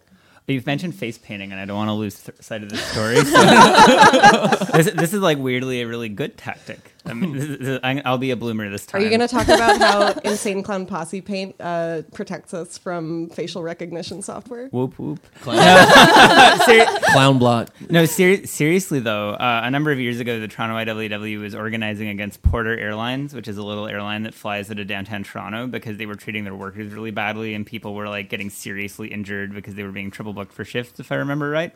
Wow. And yeah, it was fucking nuts, and the conditions were really bad, and the workers had like called in IWW to support them, even though I think they had a union or were unionizing with someone else. And there was this one action where the base the base action was a barbecue, and at the barbecue there was face painting, and my friend, who's like a six foot six punk with a blue dread mul- mullet, got their face uh, painted like a raccoon, which is the Porter mascot. But then later, after a useless speech by a union bureaucrat who was like, let's take the fight to them, and then he got on a bus and rode away. uh, we did take the fight because the pic- the barbecue was outside of the ferry terminal to get to the airport. So we like went into the terminal, and the cops were lined up all around it, but the workers were with us, and they knew a back way in. So we just went all the way around the cops, and we like shoved our way into the terminal and like Even shut it down for a little. tall face painted? Well, so I was going to say that this like this culminated in me like pushing against the line of the police and watching a six foot six punk with a face painted like a raccoon punch a cop in the head.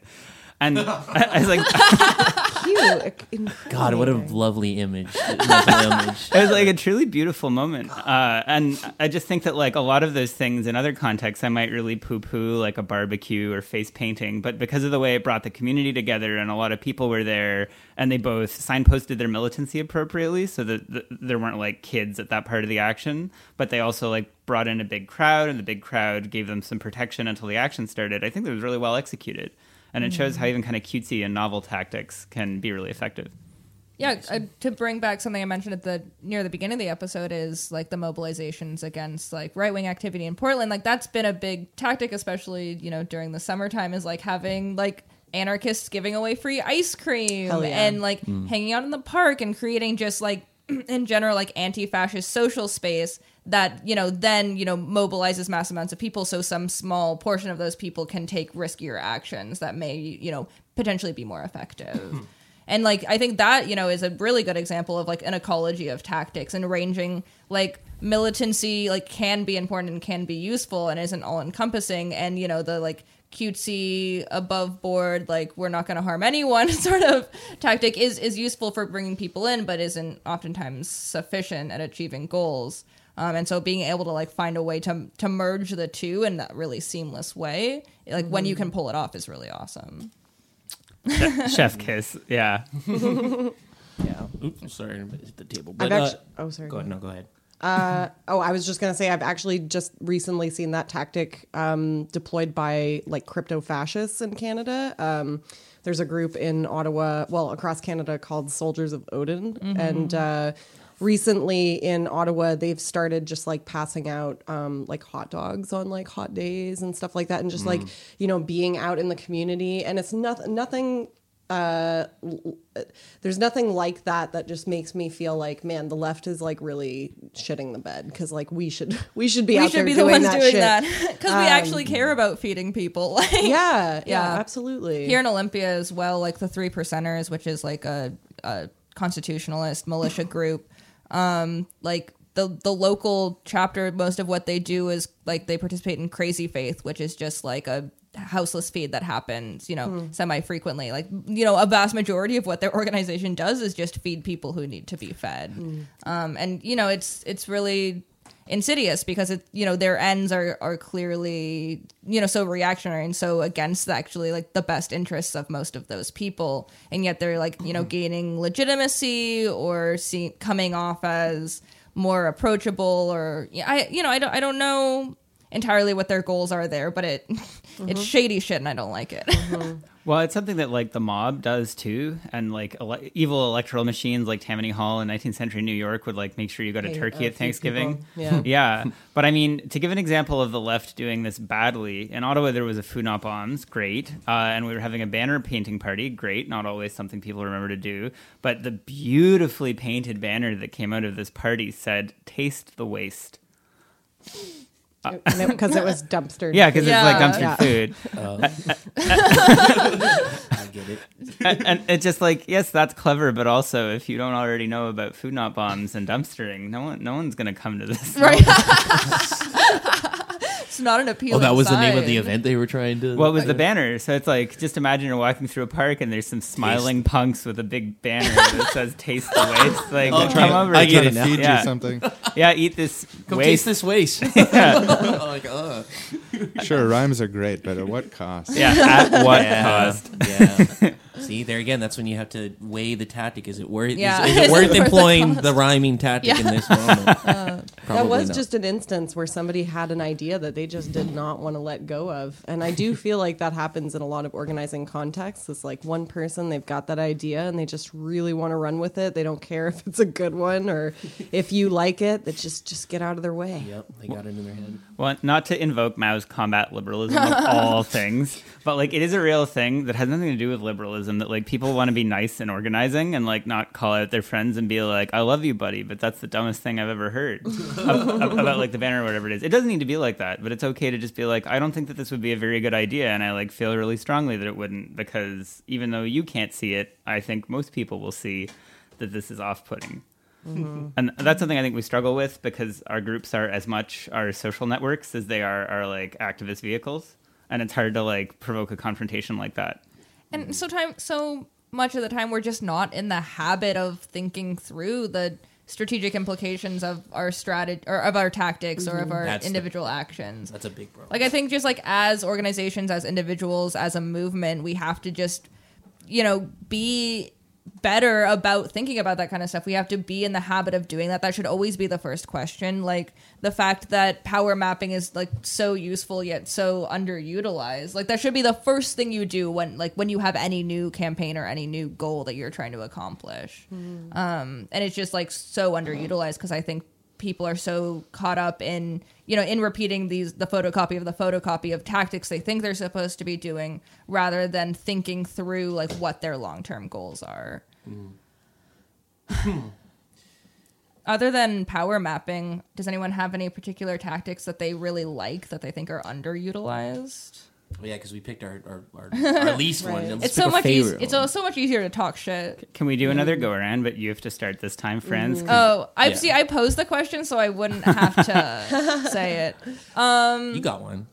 Um, I'll go with. I might think of something better and come back, but the one I'll throw out now is I think um, we we've talked a lot about building sustainable movements and building healthy organizations, and so much of what goes into that is just sort of background like administrative work and welcoming work of you know of maintaining an you know email that is responded to like maintaining a membership list like welcoming in new members when that happens and overall just kind of like paying attention to the long-term health of an organization. Like i don't know if that's a tactic but it's somewhere to put your energy towards that isn't necessarily like you know the exciting flashy sexy tactics that people want to do. Um, and in the long run helps your organization be able to take on more and be more effective. So that's what i'll go with. Hmm. It's my favorite underutilized tactic is caring about organizational health and putting energy towards hmm. maintaining it. Hmm. That's great. It's a good tactic. Mm-hmm. Evergreen. thank you. Thank you. Yeah. Sean.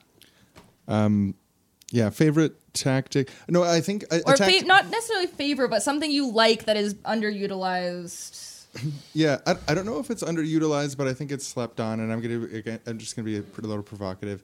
I think it's slept on the um, the the the broadly narrative work. I think is is slept on. Like people people Yeah. underestimate the importance of narrative work, the importance of like having that little pamphlet that explains why the Pope is bad in an accessible way. It's like really really important. Um, but also, I think in particular.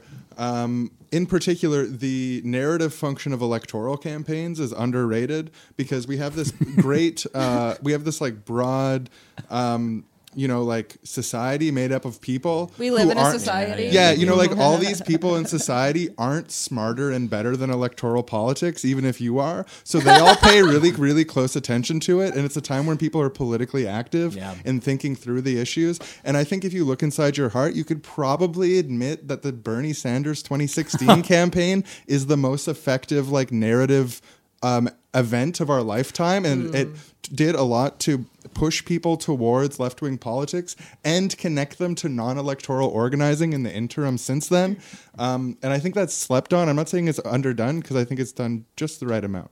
But you think it's over criticized. I think it's over criticized. And I think people like I think there's this particular like cultural fixation and I don't know if it's specific to the American left or what where people are like antagonistic to the idea of paying attention to where power organizes um, and there's this very nihilistic view on anything where power is structured um, and it, it, it's it's also sort of like an identity thing like not not identity in like the intersectional sense, but identity in the sense of I identify as a non-electoral or anti-electoral person, and like obviously there's like really good critiques there, and and uh, but at the same time I just think that it's like um, it's it's uh, sometimes becomes a signal without data. I m- my biggest critique of electoral politics, like used as a narrative strategy to build a particular narrative, is I think yes, like they can, it can be incredibly effective, and I think the amount of people we've seen radicalized towards the left by a Bernie Sanders campaign is like not in, is incredibly significant. Um, but we've seen a mass radicalization due to Bernie being unsuccessful in the electoral realm by and large. And I think we have to ask the serious question of if Bernie Sanders was elected and because of the structural constraints he's operating within as like a sitting United States president, um, like he is not going to be able to deliver us all of the gains we want. And it's very likely is going to be you know completely gridlocked by you know a congress that doesn't support any of the legislation he wants to be put through. And at most he's going to you know have some nominal gains and people are going to be more or less demoralized by the fact that you know this grassroots movement was built that you know towards a like what i think is a fundamentally unwinning strategy of trying to change power relations from within you know these existing uh, power structures I just I want to add to that just that I think Sean's really stealing valor from the Occupy movement on behalf of Bernie Sanders and saying that Bernie Sanders is totally responsible for this stuff. Like I think that Bernie built on the momentum of Occupy and it opened up a space for him that you know he wasn't taking advantage of for the previous 20 years he was kicking around. And I think that it's true that because Occupy opened up that space there was then space for Bernie and I would never pretend that because you know I personally met lots of Bernie people who were like or now they're anarchists. And like I was a Bernie person, and I was like, on second thought, this is obviously whack. Now that I've like done five minutes of cursory reading, But but there de- there definitely is a phenomena of people you, disagreeing with the electoral process is not the same thing as making it disappear. Mm-hmm. yeah, yeah. And I do think that there's like there's something to be said there. Even if you are an anarchist, you should perhaps be following what's happening in the electoral campaign in order to be able to tie it to the policy work or mm-hmm. advocacy work that you're involved in. Any news on those satellite caucuses? Sean has been following that last 3% all day. As we're recording, that we're still waiting for 3% of the Iowa caucus results to come in. I'm not cheering for Bernie. I'm cheering for us. Thank you. Hashtag not me, us. uh, but just to jump back to what Hugh, what you were saying about like, oh, I used to be Bernie, now I'm anarchist because I did five minutes of cursory reading. What five minutes of reading is that? I tell you what it is. It's fucking empty signals from anonymous strangers. I read all these empty signals and I got really self conscious. I couldn't defend the position of voting in elections and supporting Bernie Sanders. So then I just like, yeah. Anyways, I am super cynical about it, the but for real, it's a real problem. Nuanced meta hot take is that. uh, you know, you can be an anarchist, you can be critical of the institution of elections and not think that fundamental change can occur that way. But also, like as Nicole said, it doesn't make any sense to ignore them, and there is like potential benefit from strategically engaging with these electoral. Let's campaigns. deploy uh, reverse uh, Zizek tactics here because Bernie recruited from Occupy, so uh, from the disillusionment of the dis- the dissolution of Occupy. So let's recruit from the disillusionment of Bernie. Yeah, You know what though? Nicole actually tried this on our Twitter account after the 2016 election, and far more people who had been Berners in the lead up to 2016 turned into Nazis than turned into anarchists. Yikes. Uh, that, that hasn't been my IRL experience at all. Where did that data come Yeah, from? what- That's, that's pure bullshit. But no, I, don't I. I'm just saying in the people Nicole followed on Twitter who were supporting Bernie, and then he lost the nomination because Nicole's like going through the pro Bernie tweets, following everyone. You're selling our state secrets. Uh, yeah, well, it's- selling whatever. Our I social don't. media strategy. but no, seriously. So uh, I, did, I don't I, think it's didn't. I didn't see that. I didn't personally see that. I saw like a couple of accounts that did go reactionary, but like I do feel like Bernie was um, appealing to a category of people that otherwise wouldn't have voted Democrat. I should, I, I should also be clear that like far more Bernie people just became Warren supporters than became anarchists or Nazis, and like the number of people who became Nazis was relatively small. But just specifically, more people radicalized into Nazis than anarchists. a relatively few number of Bernie supporters were radicalized into anarchists, but a not insignificant proportion of current anarchists were radicalized by the Bernie Sanders campaign, or in part by the Bernie Sanders campaign. Yeah, and yeah. that's you know, you know, the eh, you know. The anarchist left is minuscule. It's tiny and it's insignificant, you know, on the grand scale of things, like as it currently exists. So, like, you know, any gains in size, you know, we should take. Are there any doomers for Bernie out there? Well, oh, shit. right here. Fuck, uh, call, Call me me out. bastard. I, don't- I mean, I just it. So that was a big lesson that I learned from the 2016 because I the election because I was very much like "Ah, fuck electoral politics and uh, I'm fucking in. I've seen the kind con- consequences of that kind of attitude. Yeah, and uh, it sucked. And uh, uh, yeah, I definitely came around and did, uh, like I. was saying it to someone else. It's like it's like the world. I think I was saying it last night. Or it was like the World Cup. You know, it's like you may as well just may as well pay attention when it's happening. You know, when it's in, the, in the big news. I mean, it's a little bit different than the World Cup. And then A little riot when it doesn't go your way. bit- exactly. They're yeah. bringing it back around. Yep. Thank you. Uh, but yeah, I mean, I, I, I- I really do think that he- like um like a Bernie Sanders presidency is uh, like as far like any of the candidates, Republican or Democrat aside or in between, that's like a probably the best bet as far as like what we can choose. Like you know, I I haven't looked at any of the weird. Like, uh, people always tell you to vote for the the uh, what is it? The, is it the PSL? There's like Oh other- no! Don't vote for the PSL. yeah, you know, yeah, or so, or whatever it is. Um, it's just like okay, I'll do that if they rob uh Bernie of the of the nomination. Then I'll fucking do that because I'm uh, not going to vote for. and we live in a blue state, so it doesn't matter. It doesn't matter. It doesn't matter. Yeah. Uh, But what's your preferred tactic, Connie? as far as uh Yeah, oh yeah, so- oh, oh around. my best oh um so, yeah I, it, it's it's simple and uh, I'm not but a simple person uh, dude I'm telling feeding people is the shit man that's it like it just giving people fucking food and sustenance like like even recently like the sons oh just mm. giving hot dogs out, you know Right, right, right, yeah. just feeding people. I, that's always mm-hmm. been and it it's it's great for fucking everybody dude. You feel good as a person Right. giving out the food. The people generally you know feel good. They're- and just you know anyone you know houseless people uh, whoever whoever and you know i so like potlucks or uh mm-hmm. and you know i i'm my problem is i'm always and i think it's a problem with a lot of lefty people that have been like online for a long time and they got burnt out like on like maybe past experiences with maybe occupy and stuff. And so they're you kind of you you tend to get introverted you know and you don't want to fucking go out and do the shit anymore. Um but it always but like feeding people like even like last night when we were like you know I was man of the grill or whatever it, like it, feel, it, it feels nice dude. It just it's nice to fucking and so and I don't know how much of it is like a tactic or whatever I mean you, you would have to apply it in certain way like but I mean I mean, it could be a tool of community building, of movement building, like Right. going back you know, to the Yeah. Black Panthers, Yeah. the People programs, which we've talked about before. Yeah, yeah. right and on like- the podcast like that you know is is one tactic and a broader strategy of of of, of base building essentially and I think that was like when I was uh, doing stuff.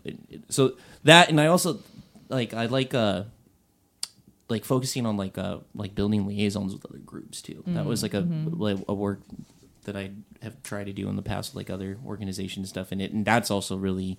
Uh, like enriching too. It's like feeling like yourself building these uh, connections and these networks, and then because then you really get a sense of like it's growing, you know uh, which again you have to kind of balance and make sure you're not like like you're just like we the people won this day that day. like all right, well, but it's cool that we're yeah. So getting different group. I don't know if that's a tactic too, but it's Yeah, like, or, coalition yeah, building. Bridge coalition building, building, yeah. networking, Yeah. and then yeah, and then a good way to do that is like feeding people. Mm-hmm. So Fuck yeah. I guess that would be my answer. I think I would actually probably have gone for that if it hadn't just been taken. But Sorry. I, well, I'll, I'll change like- mine. Fighting the police, throwing bricks at cops, No. and then you can say, well, but seriously, I think uh, generally meeting people's material needs is a good one that the old timey left paid a lot of attention to. That I think we maybe don't things cost more? Question mark. I don't totally know. I don't want to try and unpack why the new, the, the left currently isn't as good at thinking about people's material needs as it is at like broadcasting its messaging and how it's become kind of McLuhanian in its fixation on messaging. But I, the other thing that I would say is the kind of related to that, which is community building. And like that's a little loose. And one aspect I want to highlight that I think is beginning to happen, but could happen more, is like getting up in people's weirdo fucking hobbies and making them political.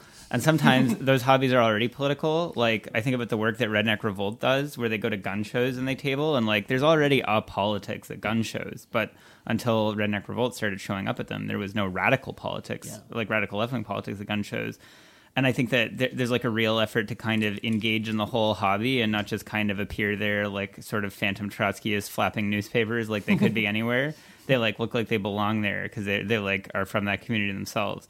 And whether you're doing like Dungeons and Dragons or roller derby or I don't really care Is that what. entryism? Like, can you describe that as like, in Yeah. like, Yeah. you know, bringing politicized people into a non-politicized or otherly politicized place in order to insert your values and politics into it? Well, so I think for it to be entryism in a classical sense, you need to be trying to take control of the organization, mm. which is why anarchists can't really practice entryism because they can't see, they, they shouldn't at least, if they're being good anarchists, seize the leadership positions in an organization. But I I, think, actually, a friend of mine um, and I coined the term reverse entryism, which is where you enter an organization in order to convince people to leave that organization and join yours instead. oh, so, so like, so you already are in control of your organization. You're just kind of trying to drain membership off. So, So- maybe that's kind of similar to that. Exitism, like LSC. but like, no, I'm thinking more of like organizations that are apolitical and Yeah. you're, you're not necessarily trying to turn them into uh, instruments of your own politics, but they're just like a place for you to have conversations with ordinary Mm-hmm. people and to be like a little more deliberate about that. Platformists sometimes disgustingly call this social insertion, which is like Let's a- just call it like social penetration. I don't like not not a good enough reason to use the word penetration. Reconcile. not not better, yeah. I thought it was better because of how much worse it was. well, it has that, yeah. But I think that like it, it's more just a thing of like these are people that you know, and like maybe you do some mildly political thing through your D and D group or through the roller derby league. But if you do, it's probably more like the kind of stuff that Kami's talking about, like uh, mutual aid stuff, feeding people, like. Maybe somebody loses a job and you know them socially and you help them find a new job in your union shop or you like help them get hired somewhere that you're salting or whatever. It- those are all things that, that I've I've been the recipient of as well, like recently, and it's like made it. I know I'm doomer or whatever, but it's like it's it it makes you feel like you're you're a part of something, you know. I don't, I don't think you're a doomer at all, man. Yeah, I, don't know. I gotta listen. We're gonna get we- you Listen, there. it's in the name, all right. So, and this motherfucker is is insufferably bloomer, so I have to be like. I don't, I don't know. You heard me go off on how the anarchist left is minuscule and insignificant. is that really? Are a we bloomer flipping? Are we are we flipping the Ooh, script? I Oh, like yeah. that Bizarro episode. Jesus yeah. Christ. Well, and, oh yeah, I wanted to pull this in at some point, although Nicole still needs to do her good tactic and talk about what about uh, conceiving of positioning yourself culturally as a tactic and like being like I'm a doomer or I'm a bloomer. Those things are ultimately kind of tactical moves that are part of a la- larger strategy, cultural communication. So maybe we can touch on that after Nicole's thing, if there's time. I was actually just going to add to your point about how I think it's really important from a personal perspective, but like also the personal is political, to like always have time in your life where you, as a political person, are the minority in the room, um, just as a means of like keeping in touch somewhat with like the way that other people are and like sometimes like the disappointing but also like the really inspiring ways that people can be when they're um, not in in our in our in our spaces Um, gosh okay i uh, uh, in terms of tactics i think my favorite tactic is when scholars give me money to make political comic books. That's good tactic. Yeah, I almost it's, picked that It's one. actually the superior tactic. It's the objectively the best tactic for social movements All of all time. All but time. it doesn't have to be us. You could give money to podcasts too. Yeah. Yeah, we have a could do that. yeah. Oh no, I'm totally not trying to like uh, uh, get into the to the Patreon. Uh, unless yeah, I mean, I think we are just about to wrap up. Um, Hugh, you mentioned this sort of, um, pu- you know, persona. And I think that definitely has to do with like narrative building that fits into the larger like strategy of how do we build the nar- like narratives of who we are and what we're doing. Um, and so I think it can be important for that reason. Oh yeah, I, I, I kind of want to change my answer for favorite tactic to the the the tactic of getting a bunch of people together, um, getting them really drunk, getting them worked up, and then sticking them on some sort of building or place. Um, Like if that's what they used to do, it makes perfect sense. I've never seen people do No, that, you were and I saying think we that- should try to bring it. I think we should try to bring that shit back. Twenty you were saying that Yeah, let's too. wrap this up. Let's go Yeah. fucking get a Franz couple was beers. saying huh? that. She was talking about like unleashing angry, drunk, like sports people, jo- uh, jocks, like a jar of bees. Yeah. on a bank and, or something. and hopefully we can radicalize them too, so we're not just like using them as like a human tool, but you know, bringing them into. To They It's like bees, you know. Once they them. sting, they die. So, Oh yeah. no, no, no, no, no. I, I should just add to this that although it started out as an anti-Catholic thing, it became an electoral strategy since there was open polling and like you would announce your vote out loud in Britain and Canada, and so the local rich guy would like get a bunch of yobs drunk and bring them to the election to beat up anyone who voted the wrong way. they used to call it the manly art of voting. The manly, Good old fashioned Bring it back. electoralism. Yeah. Who's ready to vote? Let's Bernie 2020, y'all. um, but yeah, speaking of um, putting your money in good places as a tactic, um, as was mentioned, Doomer v Bloomer is on Patreon at patreon.com slash Doomer v Bloomer. If you can't support us or don't want to support us for some weird reason monetarily, you can also support us by following us on Twitter, like us on liking us on Facebook, Doomer v Bloomer on both of those. We also have a Facebook group, Doomer v Bloomer Commune, to talk shit about commune. It's a pretty pop-in group. If you're not in there, you're missing out. I love it. I embrace it. I Um, Feel free it. to rate us on iTunes. That always gives us like a little like um, you know boost in our self-esteem that keeps us going. um, and you can subscribe to this podcast like basically anywhere you find podcast, iTunes, Google. So however you listen to this now. Um, or however you prefer to listen to podcasts, find us there. Um, do y'all have anything you want to plug? Yeah, yeah. You want to you want to plug your seriously you wrong wanna- podcast wanna- on, on our? You want to plug your, your way more popular podcast on our podcast? We could probably bring you in a couple more viewers. yeah. yeah, if you haven't checked it out, I've got a show called Seriously Wrong at seriouslywrong.com. Uh, we talk about these issues and others. We also, uh, you know, have a Discord and stuff too. yeah. yeah. I've got a book coming out March 9th uh, called Enemy Alien. It's a graphic history of Canada's uh, World War One internment of Ukrainians and Eastern Europeans. Um, so similar to the Japanese internment camp system of World War Two, World War One. This happened in Canada. Thousands of people were locked up and uh, basically enslaved in forced labor camps for several years. Uh, the graphic uh, novel is the work of Cass Luciuk, who is a historian who uncovered um, a journal of a Ukrainian man who uh, was interned for several years and then became a socialist uh, and wrote about it. Uh, so that's coming out March 9th through Between the Lines Books. And otherwise, you can check us out through Ad Astra Comix on Facebook or Instagram or Twitter or adastracomix.com. I just want to take this opportunity to plug my favorite podcast, Seriously Wrong, on this, my new equally favorite podcast. Because, like best friends, I'm promiscuous and won't just pick one. Aw, uh, very well, nice. Thank you very Warm very fuzzy much. feelings. Feeling good about this one, y'all. Thank Yeah. you so much for coming on the podcast. Thanks so much for yeah, having us. like always, fuck you.